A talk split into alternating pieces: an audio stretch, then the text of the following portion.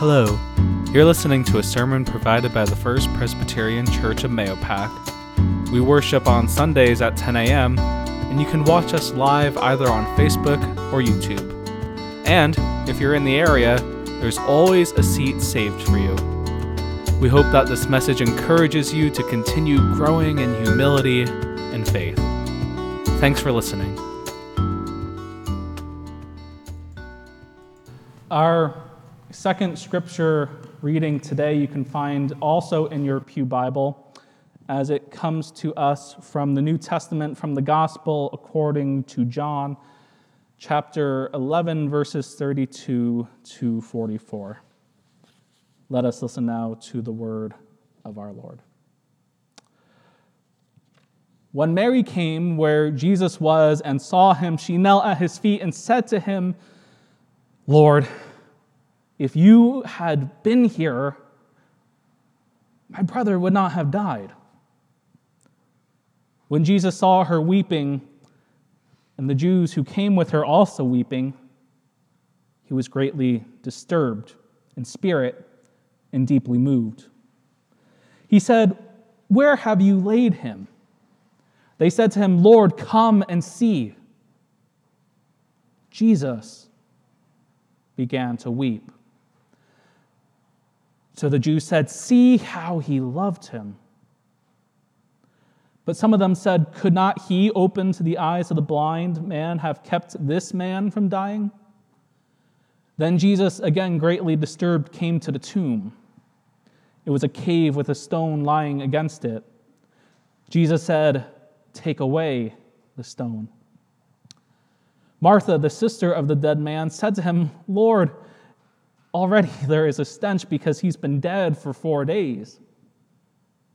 Jesus said to her, Did I not tell you that if you believed, you would see the glory of God? So they took away the stone. And Jesus looked upward and said, Father, I thank you for having heard me. I knew that you always hear me, but I have said this for the sake of the crowd standing here so that they may believe that you sent me. When he said this, he cried with a loud voice, Lazarus, come out. The dead man came out, his hands and feet bound with strips of cloth, and his face wrapped in a cloth. Jesus said to them, Unbind him and let him go. Friends, this is the word of the Lord.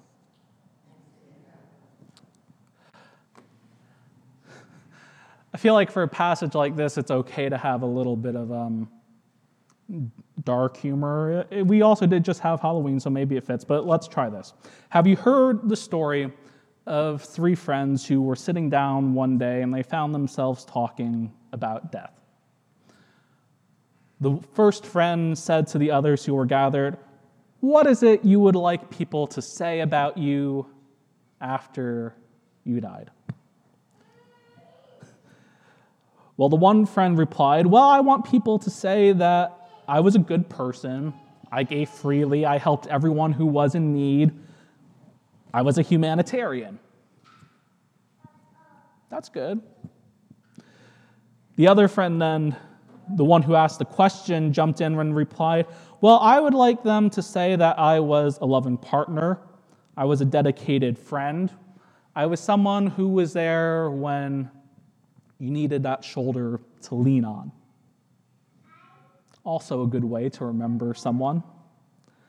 Well, the third friend paused, looked at the first and second, and said, Well, I would want them to say, Hey, they're moving. okay, death is an uncomfortable subject that we don't really like to talk about unless we can inject a little bit of humor but in our encounter with Jesus, we are presented with the reality of death.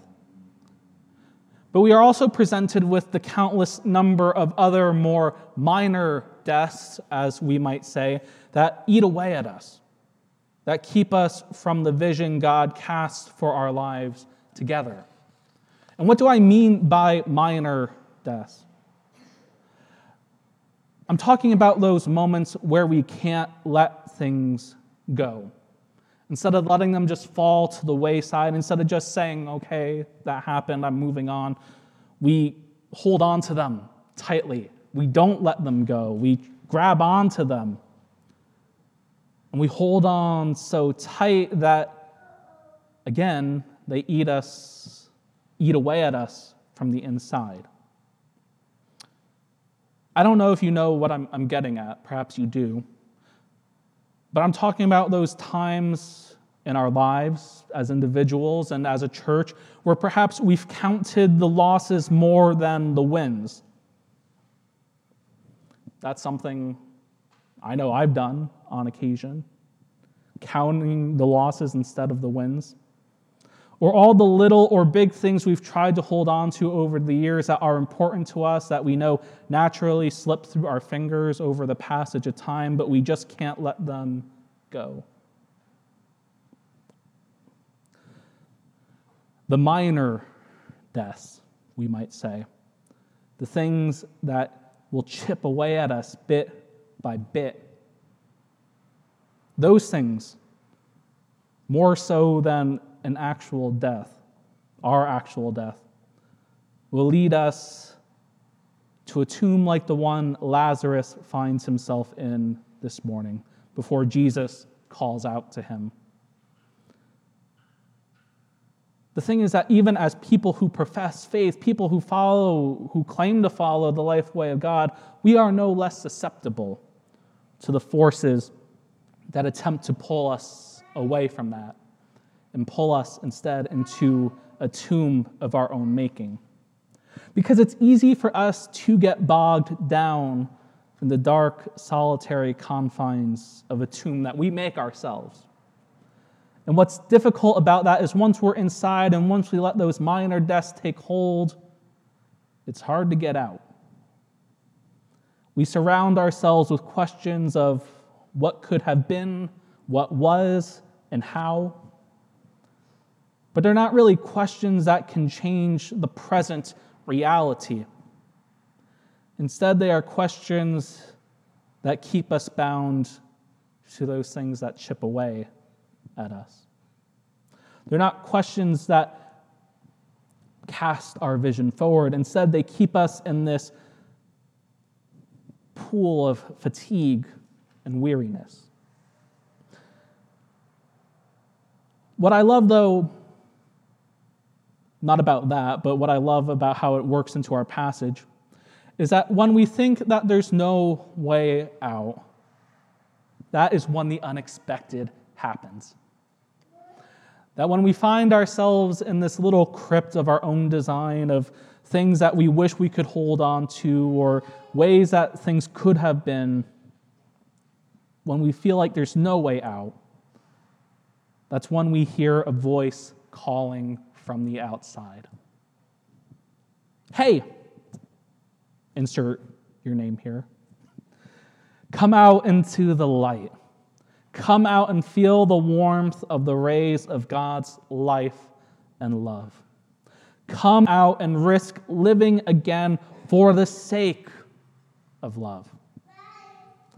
Jesus stands at the opening of whatever closed off cave we've made for ourselves and tries and shakes us free, ultimately, from the hold of death and despair. It's that needed jolt to wake us from a spirit of listlessness to one of new life and invigoration. Even though Jesus is the one who calls out to Lazarus, the one who we might say resurrected him it wasn't just Jesus, though, was it, who played a role in our reading for today, who played a role in the resurrection of Lazarus from the tomb. Right? It wasn't just Jesus. What we find if we go back to the story is that this resurrection moment was a community endeavor. Jesus asks them to move away the stone, to be the first people who are there to welcome Lazarus as he comes out and to greet him, to be the ones who unbandage him, to unbind his hands and his feet, to be the ones who are there to welcome him back.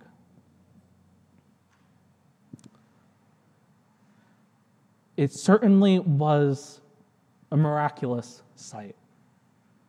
Certainly, if we were the people there as well.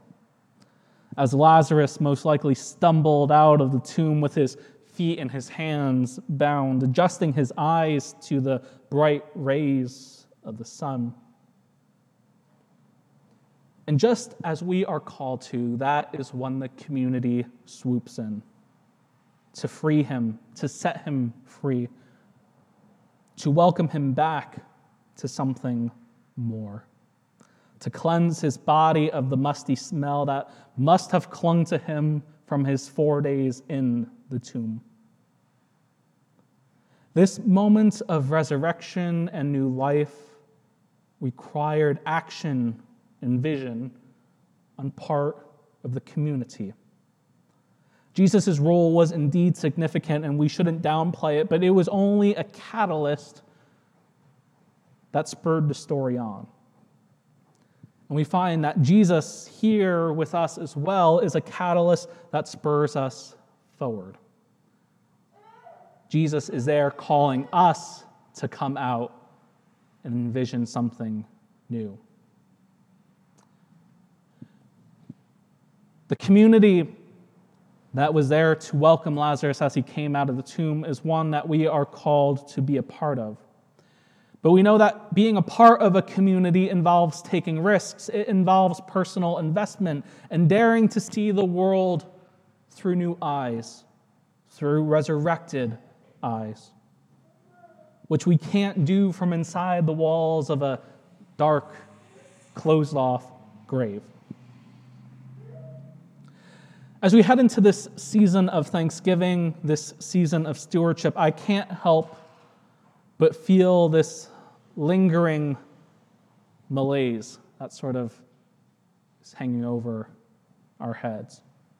This feeling of blahness, uh, that's not a very seminary type word.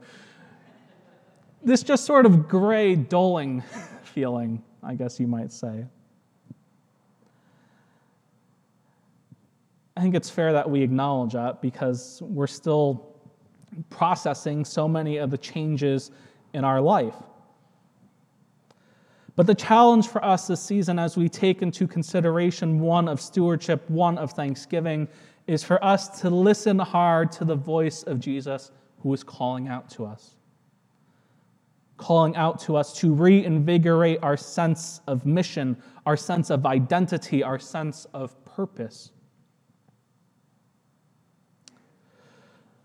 Of course, we aren't the first people who've wrestled with these realities of hardship and death and loss. Because the Lord knows that generations before us have struggled with similar things, similar endeavors and feelings. But as they learned new ways to lean hard into the promises, the vision that God was casting, we too are called to be a part of that work to lean hard into the ways where the Spirit of God is calling us to be the people of God. To proclaim the justice, the compassion, the love, the reconciliation, the healing love of God. So that we may not only be the ones who are called out of tombs as well, but that we may be then a part of that community that welcomes others. The season, as we try to stumble out of this foggy haze, may we find ourselves time to think about ways that we may offer thanks, ways that we might give thanks for the new life that we find in the love of God. May we take time to follow as well the necessary steps of what it means to be a part of this community that Jesus calls into action. To be a part of a community that welcomes others, to unbind others, to care for others as well. As we continue in the footsteps and in the hard work of those who have come before us. as we live our lives together with one another. Amen. Thanks again for listening, and we will hold you in prayer as we head into a new week.